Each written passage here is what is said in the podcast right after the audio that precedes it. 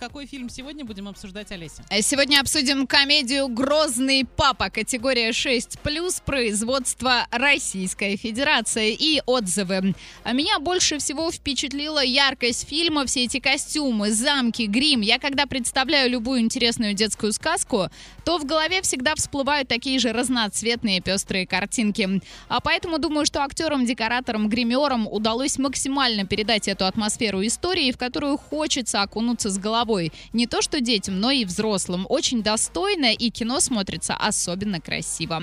И еще одно, сейчас современные сказки совсем не похожи на старые классические советские, но ничуть не хуже по наполнению, а во многом даже и лучше.